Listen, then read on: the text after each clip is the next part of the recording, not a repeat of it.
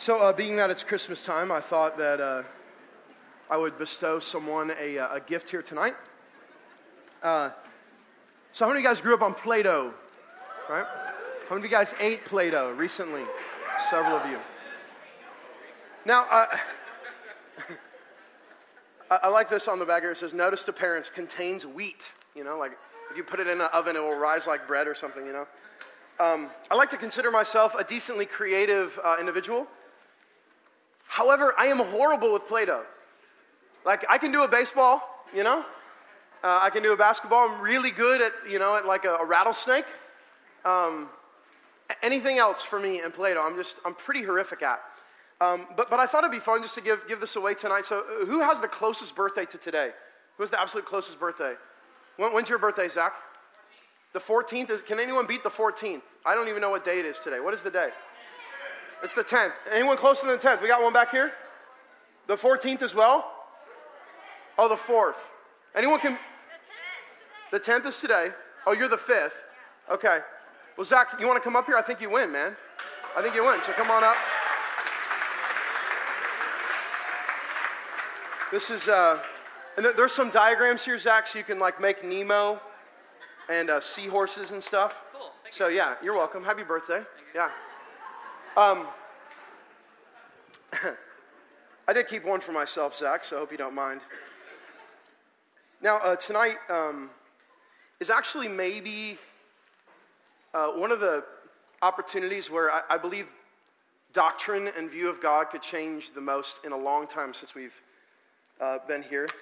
Um, now, the whole premise of Play Doh is that it's, uh, and I, I you know, having difficulty here getting this out. But the whole premise of Play Doh is, is, you take this little, this is why I don't like it, because it like gets in your fingernails, and I, I, don't like to be dirty, you know? But, but the whole premise of Play Doh is, is you can do with it whatever you want. You can shape it.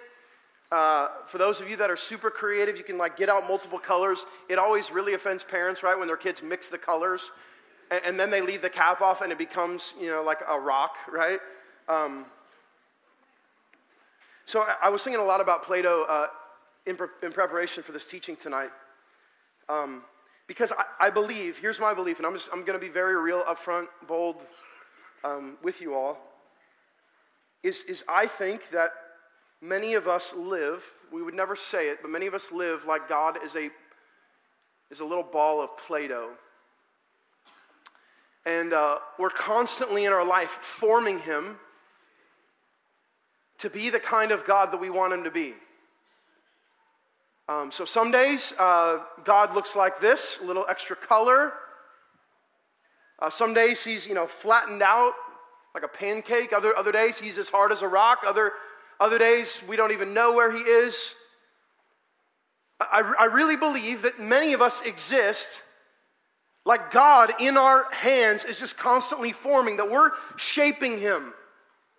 Uh, that we're making him into some kind of convenient God. Uh, some days we want him to be more merciful, other days not so much. The days you want your enemies to be smited, like, hey, God, could you not be merciful today and go ahead and bring the wreck on that person, right? Uh, some days you want God to be loving, and other times not. Some days you want God to be right in your face, ever present, and other times you desire Him to be distant. Sometimes you want the Word to speak to you, and other times you'd rather it stay dormant. What I'm wondering jumping into tonight is how many of you have become this Play Doh God mentality? Here's what C.S. Lewis says. I love this. I want God, not my idea of God. Anybody else? If you do, if you want God and not your idea of God, then I'm asking you to take a journey with me tonight. We're going to cover more text tonight than we ever have in Matthias' history four chapters. Okay? I'm not going to read it all. You're going to see why as we, as we get into this. But these four chapters, which uh, when you get to them, they kind of seem like just reiteration of stuff we've already learned, actually tonight, maybe potentially the most transformational scripture uh, in the book of Exodus. So that said, open your Bibles to Exodus chapter 35 if you could. Um, Anyone want this blue Play Doh here? Okay, Lindsay, here you go. Happy Christmas. I don't know. Okay, it's your half birthday. Well, praise, praise God. Okay, good. All right, Exodus chapter 35. the end of last week, we prayed in boldness that God would do a work in purging you of the thing that you hold on to the most in terms of your generosity. And I hope that you guys have experienced the power of answered prayer. We watched the nation of Israel give tremendously generous to build the tabernacle, to make the priestly garments, to build the bread of the presence table, the altar of incense, the altar of sacrifice, all these things. Like these people are just lavishing their contributions. And tonight we get to watch and see what happens to all of this. So here we go in verse 30 of Exodus chapter 35. We're going to go all the way to chapter 39 tonight. That's right. Here we go. Strap on your seatbelt. All right? Then Moses said to the people of Israel, See, the Lord has called by huge word in this chapter. What? By name. He's called by name. And I love this. I did a little bit of research back and I did a whole lot of research forward in the, in the scripture. This is a pattern. Maybe you've experienced it yourself. God has a tendency of calling people by name. Let's take Abraham. Hey, Abram, a pagan man from a pagan family from a pagan land in Genesis 12. And all of a sudden, God shows up and says, Abram, later changes his name to Abraham. Uh, many of you guys will remember the salvation of, of Paul, who was then called Saul. Remember what the Lord says. What? Come on. Saul, Saul, why are you persecuting me? And now, in the intimacy of what he's done in your life, maybe the echoes of you first hearing God say your name. And some of you are like, come on, Mark, seriously? Like, I've never audibly heard God on a microphone or something say my name. That's awkward and weird. But an intimate God intimately knows his people. Jesus says, My sheep know my voice. The power of when God calls you by name. Uh, in my life, when he said, Mark, here's what I have for you to do. It's beautiful. And God calls these guys that we saw in uh, Exodus chapter 31 be called uh, the son of Uri, son of Hur, of the tribe of Judah. And then verse 31 and he has filled him with the Spirit of God, with skill, with intelligence, with knowledge, and with all craftsmanship. In other words, all the people of Israel have brought their contributions and this guy, and there's going to be a couple of them that we saw in Exodus 31, who God gifted, called, empowered, are now going to be called to task. He, he had said in Exodus 31, these two dudes are going to be the head craftsmen of all the things that I want to do. Listen, wouldn't it be crazy? Wouldn't it be crazy if all of a sudden God just called you on the phone, right? You're holding your phone and just, just randomly out of nowhere, the Lord, like you look down and on the caller ID, it said, it said God. You know, it, it'd, be, it'd be pretty weird, wouldn't it? Like, it, like all of us would kind of be taken aback, like, did I have God in my caller ID? Like, this seems, this seems strange, you know? If, if that happened and you answered the phone, and all of a sudden God was like, all right, so here's what I want you to do. I want you to, I want you to go over here and I want you to talk to this person. A little late there, Sean. It would have been a lot better a couple seconds ago we had that whole staged and it just didn't go very well. So I, I just abandoned ship, bro. Okay, so it's all good. We'll get it. We'll do it better in the second service. No worries. You'll get you'll get you'll get a second chance, right? if all of a sudden God, okay, um, called you, it would have been beautiful, right? Like while I'm holding it up, it just you know, and I had it like I had the name God, so I was going to show the front row anyway. Um, so much for drama, right?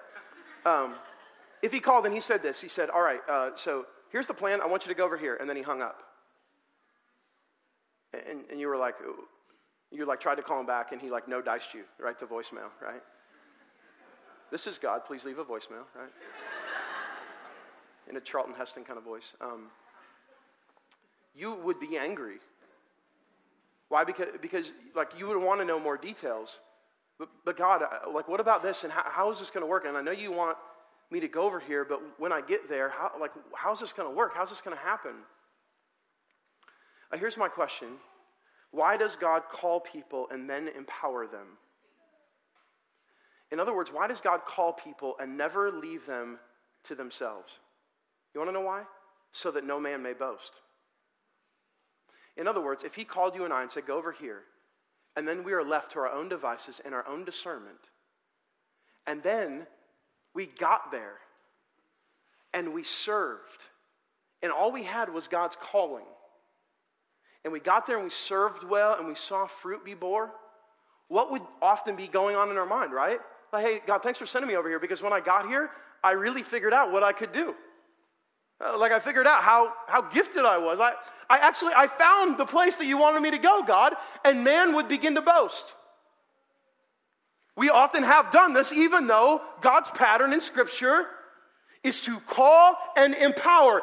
He never leaves you unempowered so that you can be fully reliant on Him. If He didn't do that, then man would have the opportunity to boast even more. The man already boasts, even though God is empowering.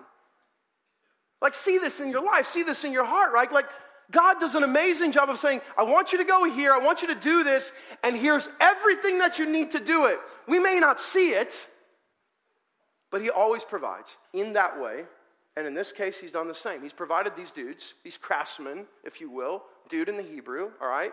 These craftsmen with intelligence, with craftsmanship, with knowledge, with all of these things so that they can design all of this. To devise, verse 32, artistic designs, to work in gold and silver and bronze, and cutting stones for setting, and in carving wood for, uh, for work and every skilled craft. Here's what's beautiful we don't know if these guys were any kind of craftsmen before this, but what we do know is they become it. Uh, oftentimes, uh, uh many of you guys, you see some gifts that you have and then all of a sudden, God just floods you with empowerment and you see what God can do with them. So, my guess is these guys were a little bit more gifted than I, than I am. Like, I, I have no handiness, okay? I barely know what a hammer is. If you went down to my toolbox or the lack thereof, you would see like a screwdriver and one nail just in case. You know what I'm saying? Like, just in case we have to board up one door for whatever reason, I can figure that out. But so I, don't think these guys were like completely inept before. But I feel like all of a sudden they have this, this rush of skilled craft. Verse 34 says, And he has inspired him to teach both him and uh, uh, uh, the son of uh, Ishma, Ahishamach of the tribe of Dan. He, verse 35, he has filled them with skill to do every sort of work done by an engraver or by a designer or by an embroiderer in blue and purple and scarlet yarns and fine twined linen or by a weaver, by any sort of workman or skilled designer. God calls these men, He's getting ready, is God, to build the place of worship. So the issue is worship. And what we're getting ready to see is four chapters worth of detail that we've already studied, really, in a lot of ways, of God's design of this place of worship. Takes it tremendously serious.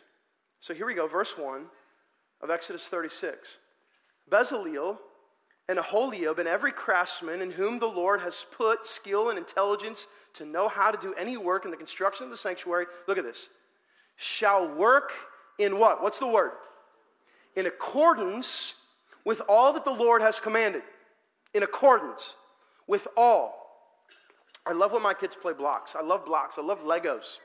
Okay, if you're a parent, a good chance you have, you know, scattered Legos around. Good chance a child of yours has swallowed a Lego at some point, right? Um, you like pull it out of the diaper, right? Oh, nice one. Got a Lego there. Okay, I'm sure that hurt, right? So, like, they're small enough, right? Legos are beautiful, but, but often here's what happens, okay? What the boys do when they play Legos is they take the massive can of Legos and they don't like piece by piece get, get one of them out, right?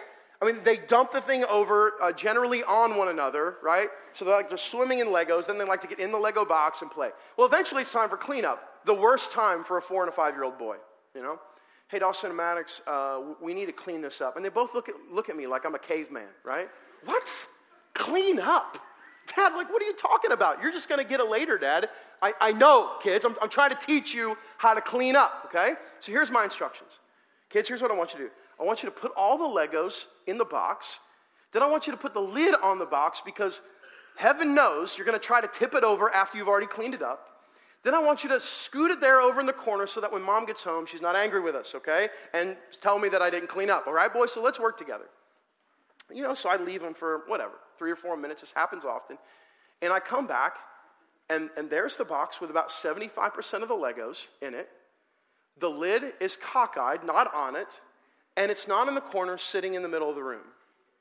And my boys come down like they've just, like they, like, like they need a trophy, you know? I come down, they're like, Dad, check that out, you know? Like, like we cleaned up. I'm, I'm like, no, you didn't. Like there's still Legos on the carpet, but Dad, we put some of them in there. That's not what I said. I said, put all of the Legos in the box, the lid on top, and it in the corner. And they're celebrating 75% obedience, right? Not all the way, not all in accordance. And so they get 75% of a whooping. You know what I'm saying? Like. Discipline and love by the grace of God, right? Listen, would you agree? We're amazing, amazing at cutting corner obedience, thinking that God doesn't see it. Uh, that like God comes down the stairs and he's like, and we think he's going to say, Well done. You guys did about half of what I, I told you to do. Way to go. You know, 50%, that's not bad. In a major league a contract, you know, like you do very well batting 50%. So well done. No, like God says, all in accordance, do everything. And when we studied the construction of the tabernacle before, like tremendous detail down to the cubit. Remember that? Oh, yeah, a whole lot of cubits tonight, okay? They obey. Verse 2. And Moses called Bezaleel and, Oholiab uh, and every craftsman in whose mind, look at this, the Lord had put skill. Everyone whose heart stirred him up to come to do the work, God puts this in their heart. They come and they, verse 3, look at this, receive from Moses all the contribution that the people of Israel had brought for doing the work on the sanctuary. Now, this is a huge moment in Scripture. Why? Take a guess. Come on. Why is it huge? Okay? All of these craftsmen now in their possession have like the biggest bank ever. You, guys know what I'm saying? Like, I mean, these, you know, maybe simpletons, craftsmen, are looking at gold and silver and earrings. They like, you know, start playing house with you, you know, they're like dressing up and stuff, right? Like they have all of this opportunity to now become self serving. Uh, maybe they could grab some and run for the hills, literally. Um, uh, maybe they could get away with just putting a little bit back in their pocket, being deceitful with what God has given. Uh, so the question is, what will they do? All of a sudden, all of the contributions of the people of Israel, hundreds of thousands of items are brought. And Moses says, All right, boys, go to work. Let's build the tabernacle for the Lord. They still, into verse 3, kept bringing him free will offerings every morning. What is this telling you? The people aren't stopping. Their generosity doesn't just need a, a, a, you know, a back rub and a high five. They keep coming. In other words, they're not being generous so that everyone sees them being generous. They're really in their heart generous. And they keep coming back morning after morning. Watch this, this is unbelievable in the scripture. So that all the craftsmen who were doing every sort of task, verse 4, on the sanctuary came, each from the task that he was doing, and they said to Moses. So they end up coming to Moses, and here's what they say The people bring much more than enough for doing the work that the Lord has commanded us to do. Oh, for this to be the cry of the church. Have you ever heard this ever in your life? Hey, listen, guys, shut her down shut her down, you know? This is too much. Like you're, you're being too generous. Like this is overwhelming us. I mean, I, look, I, I was probably conceived in the church. I've been in the church all my life, been around Christians all my life. Like, I, did I just say that I'm sorry? I'm just guessing. Um, and I have never, I have never, I have never once, I have never once heard the church have to say, shut it down. We have too many coats for the children in our city. Listen, we have too many toiletries to help those who are in need. We have too many resources to help the single mom. Like, guys, please just take it back home. I've never heard anyone say that. Well, the question is why? Because we live with this perceived ideal of what quantities are. And we're great at thinking someone else is providing it. Let me say it another way. We're great at riding the coattails of someone else's generosity. Can you picture this moment? Like the craftsmen go to Moses. Hey, listen, man, we can't even see our work anymore. Please shut her down. So here's what Moses says. So Moses, verse 6, gave command, and word was proclaimed throughout the camp. This is, now this comes down as, as a command. let no man or woman do anything more for the contribution for the sanctuary. Are you kidding me? So the people were what? What's the word? Restrained. Like I picture like people are having to like, listen, turn around. no, I want to bring my stuff. No, Moses gave the command. You have to turn it. I mean, they're literally having to be held back, is the picture I have in my mind. This is generosity. Now we have a good working definition of it.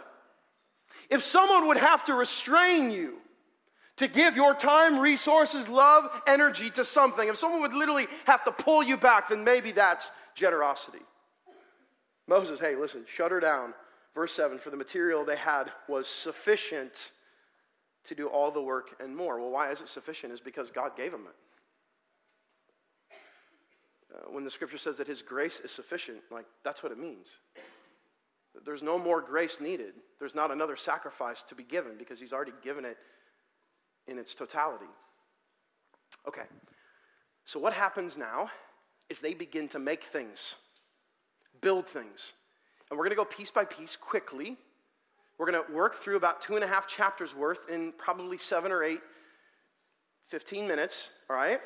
And we're going to show pictures, and it'll be a lot of fun. Many of these I, I drew earlier, okay? And so let's start where they start, okay? Here we go. Next uh, slide, if you can. Uh, this, is, this is where they begin, okay?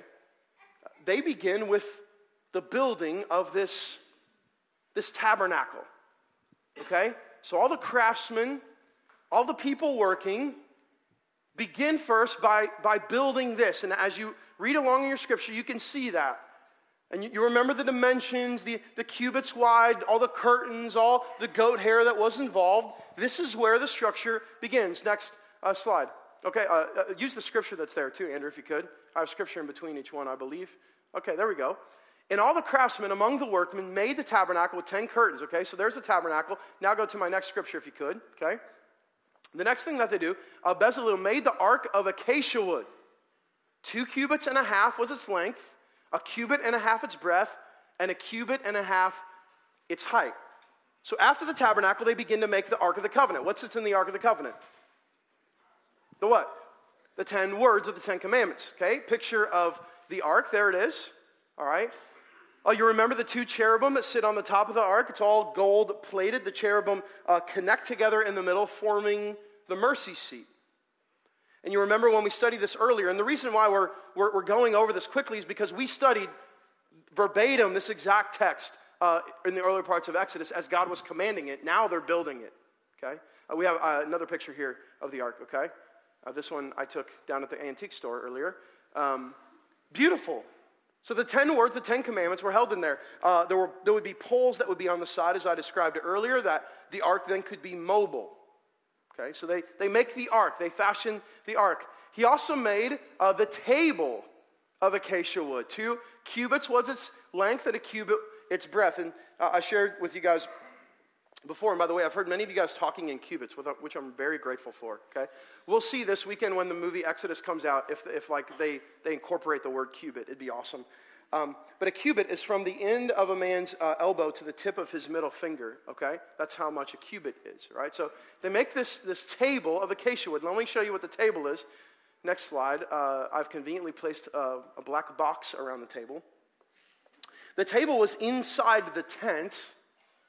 And what the table uh, did is it held the bread of the presence, okay? Uh, there would be a, a piece of bread or a, a segment of bread representing each tribe of Israel.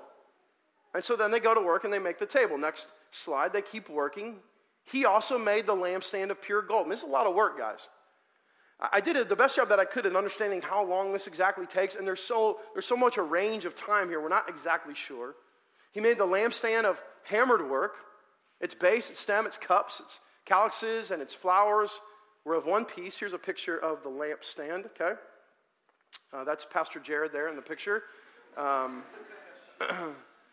So, really beautiful. And this sat uh, in the tent itself, in the tabernacle, across uh, from the bread of the presence. So, when you made your way in, you would see the lampstand on your left, which was the sole lighting uh, element. And then on the right hand side, as the priest would come in, he, uh, they, they, would see the bread of the presence. Okay? Next uh, facet of this. Okay, then in Exodus 37, verse 25, he made the altar of incense of acacia wood. Its length was a cubit and its breadth was a cubit. It was square, and two cubits was its height. Its horns were of one piece. I, I did my best here on this. There's many different renditions of this. Uh, Dawson drew this with colored pencil. Um, just before uh, the curtain that separated the holy place and the holy of holies. Okay, on the left side here is where the Ark of the Covenant sat, and you guys can see that. Only the high priest would go in one day of the year, on the Day of Atonement, into the Holy of Holies. This altar of incense sat right before that. And, and the whole premise was is that it was making worship, wafting, as it were, worship to the Lord. So they make the altar of incense. Next slide. He made then, all of a sudden in Exodus 38, look at how quickly we're moving. He made the altar of burnt offering of acacia wood. Five cubits was its length, and five cubits its breadth. It was square, thankfully, and three cubits was height. Wouldn't it be hilarious if God commanded it to be like, and I want you to build a massive arch, right, like in all the dimensions? It's square. Figure it out, okay? Next slide. And this, here's a picture of it, okay?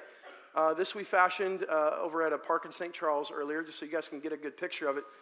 Um, so, as, as the priest, and, and here in the court, this would kind of be the general area, this massive altar uh, sat kind of right in the middle. And uh, as they would sacrifice animals on the altar, uh, the blood would drip down, and then they would put the blood on the four corners of the altar to make sacrifice uh, to the Lord. Um, massive, massive altar. So they build that too.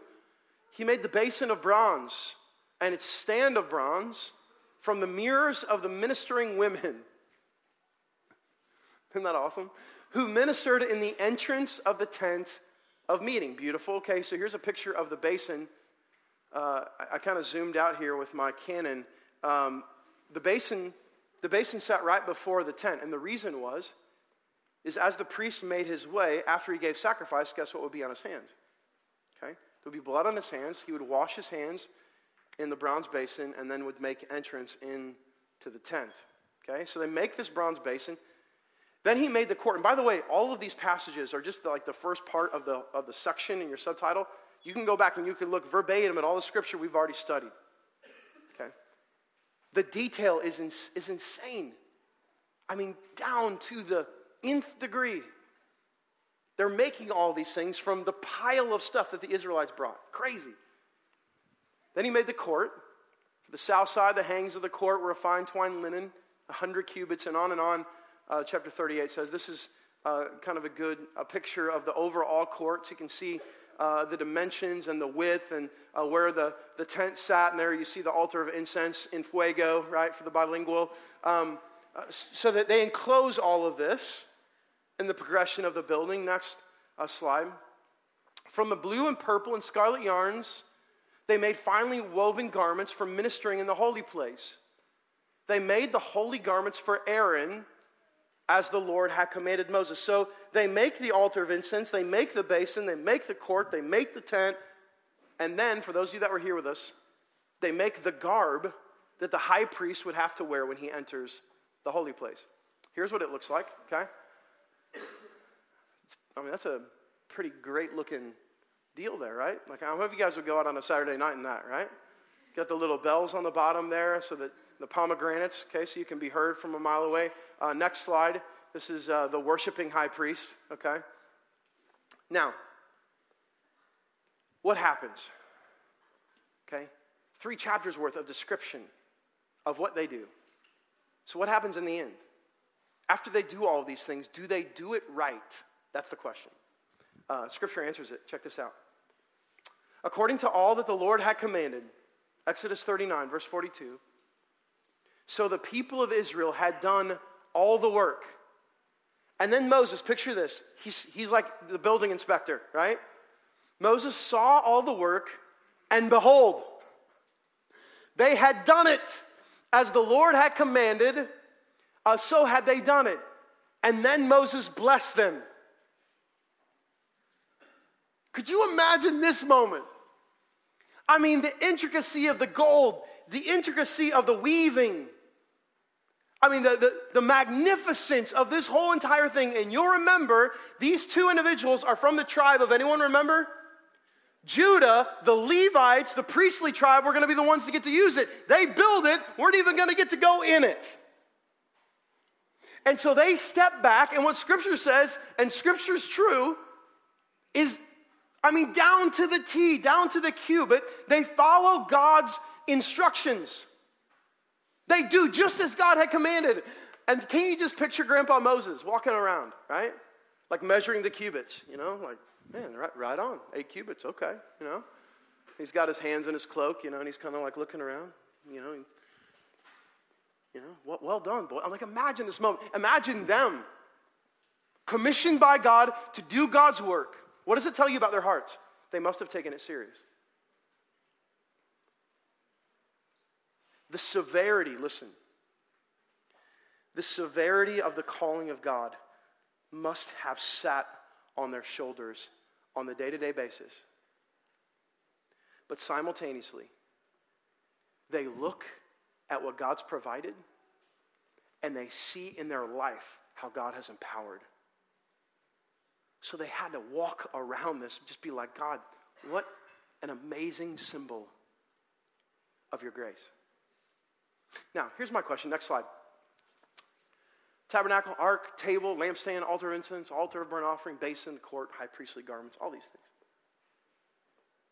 Why doesn't God just make them? Like, what's all this fooling around for, right? Would you agree with me? God can make an ark if he wants. Agree? I mean, he could have just been like, you know, ark, there, go. I'm part of the sea, now I'm going to make my own ark. So why doesn't God just like become a magician God or something? Like, what is it? Why doesn't he just make it all happen? Why doesn't he just say, all right, people, you guys sit over in the corner on a chair and watch me do my thing here? And he like lifts a cloud, drops some smoke, and then pretty soon the smoke rises and wapa. And it's all done, and they're like, sweet, you know, I'm glad we didn't have to do any of that, right? Why does God not do that? He certainly performs many miracles in the scripture. And he certainly has performed a lot of miracles in your life. But why has he still called us to service? Can I tell you why? Is that cool? Exodus chapter 2, here's what it says. Now, a man from the house of Levi went and took as his wife a Levite woman. This seems like the Christmas story, by the way, here at first. The woman conceived and bore a son. And when she saw that he was a fine child, she hid him for three months. Pharaoh wants all these kids dead, so they hide these kids for three months. When she could hide him no longer, which means he's getting a little bit antsy, maybe a little bit cryy, if, if that's a word, she took for him a basket made of bulrushes and uh, daubed it with uh, bitumen and pitch. She put the child in it and placed it among the reeds by the riverbank, okay? Just around the river bend, like a, you know, the Pocahontas song is coming to mind now. Verse 4. And his sister stood at a distance to know what would be done to him. Now, the daughter of Pharaoh came down to bathe at the river while her young women walked beside the river. She saw the basket among the reeds and her servant uh, woman, and she took it. like, Mark, what does this have to do with anything? This is where Moses started. Like, I'm reading these four chapters and all the details that go into the building of the tabernacle. And then what came into my mind right away was this story where Moses began a baby in a basket floating down a river in the hand of God. Why in the world wouldn't God, listen, why in the world wouldn't He just release His people? Why in the world did God allow Moses to be put in a basket, floating down a river, be raised as an Egyptian, leave Egypt when he's 40, come back to Egypt when he's 80, and all of a sudden, empowered by God, stand in front of his half brother and command his half brother, in the face of all that has happened, to let all of these slaves go. Why would God do this?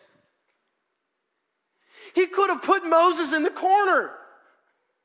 He could have done whatever God wanted to do, he could have done. So, why does he do this? Because he has a story.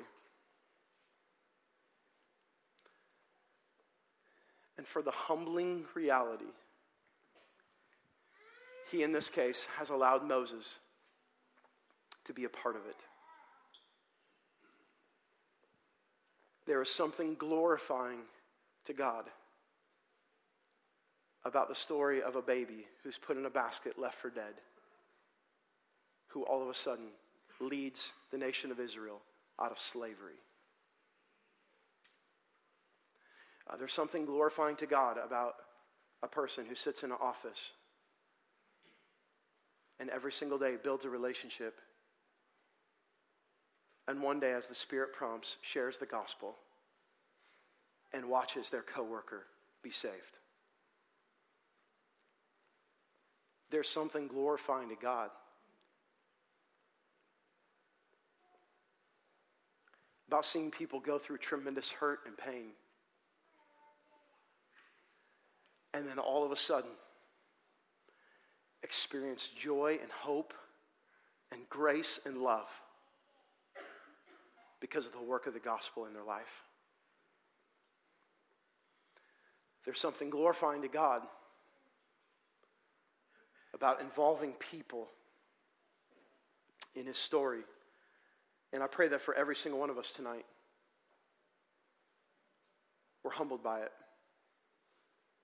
Uh, next slide. I want you to see this. By my estimation, there's only two times in the scripture where the word author is used as it pertains to God. Here's what uh, Peter says. Here's what happens a lame beggar has just been healed. Peter stands up on Solomon's porch and he begins to drop it. A lot of doubters, a lot of Jews, a lot of people asking a lot of things. And here's what he says But you denied the holy and righteous one, and you asked for a murderer to be granted to you. And you killed the what? the author of life. The author of life in Hebrews. The author and what? Perfecter of our faith. The author of life. Is God some Play-Doh God that we can form and fashion? Or does God have a story? Is He the author of it, the writer of it? And for His own glory, is He bringing it to fruition? He could have just made the ark, made the lampstand, made the basin, but for whatever reason, in His great story, He puts a baby in a basket, and 80 years later, puts that same baby in front of an entire nation and says, Let my people go. So here's the question I want to ask you. Next slide. Next slide, if you can, Andrew. Do you believe that God is in your story or that you are in His? If there's a question that literally could grip our body, I believe that maybe this is the question tonight. Do you believe that God is in your story? Or do you believe that you're in His? That's the question. Here's the statements. Next slide. If you believe that God is in your story, you will forever be shaping God. He's like a puppet. You're adding him in as you being the author, when it's convenient, when it's nice, when it fits, when it's pleasant, when it provides you an advantage. You'll write them in like a great storyteller that you are. And we're creative people. You may not give yourself the gift of creativity, but we are creative. And so God just becomes this puppet that we dangle. He's in our story. Why? So that man can boast. Because it's better if we're on the throne, it's better if we're the author of the story. Because then people can look at us because our name is on the front of the book. Our picture's in the back. We wrote the dedication page. The other reality is this if you believe that you're in His story, He is forever shaping you. The scripture in Corinthians doesn't say that He's the jar of clay, it says that we are. God saying, You are in my story. And I wrote a beautiful one. In fact, there's not a more beautiful story. It's a story that seems bleak at times. It's a story that proves needs a hero. And then guess what, everyone? In my story, not only do I provide the hero, but I'm the hero. And you spend your life seeing yourself in his authoring, used by him, empowered by him for his glory and his glory alone. And my friends, the freedom of that. This God just isn't a mantelpiece or a piece of Play Doh in your hand. He is the author of life.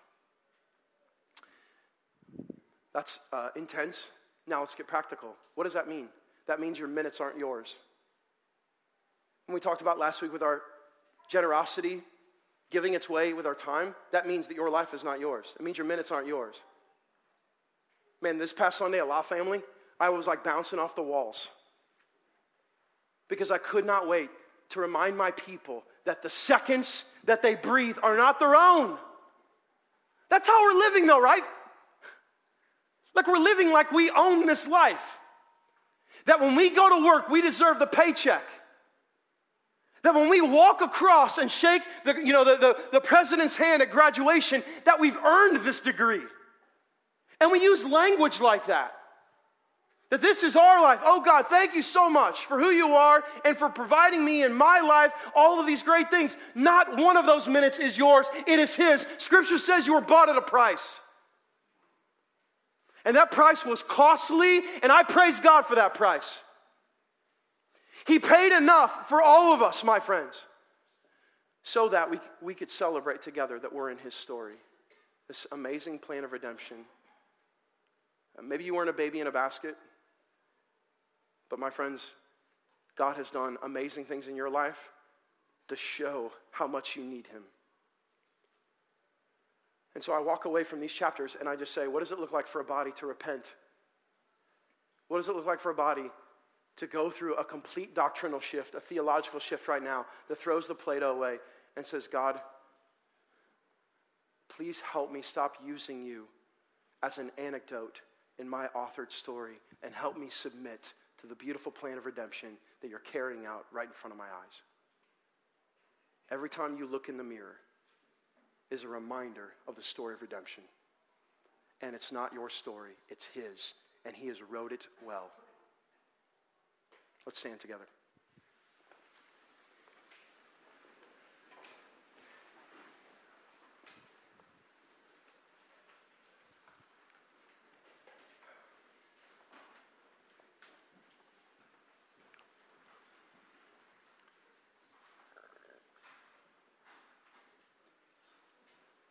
So, I know for sure, I know for sure that there's friends of mine in this room, some of you right now. You're just like, God, he's just a, he's just a thing. He's a phase. He's a, just a facet of my life. I've compartmentalized. I'm praying tonight that the word is living and active, that the Spirit moves, that repentance comes, and that every single one of us submit, bend the knee again to the author of life. He's authored it. And the life that we see in the flesh is so temporary to the life that He's authored for an eternity.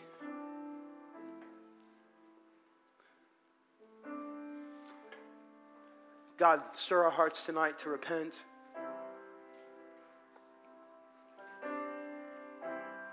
Help us stop shaping you in a, a convenient God that we can make or come up with.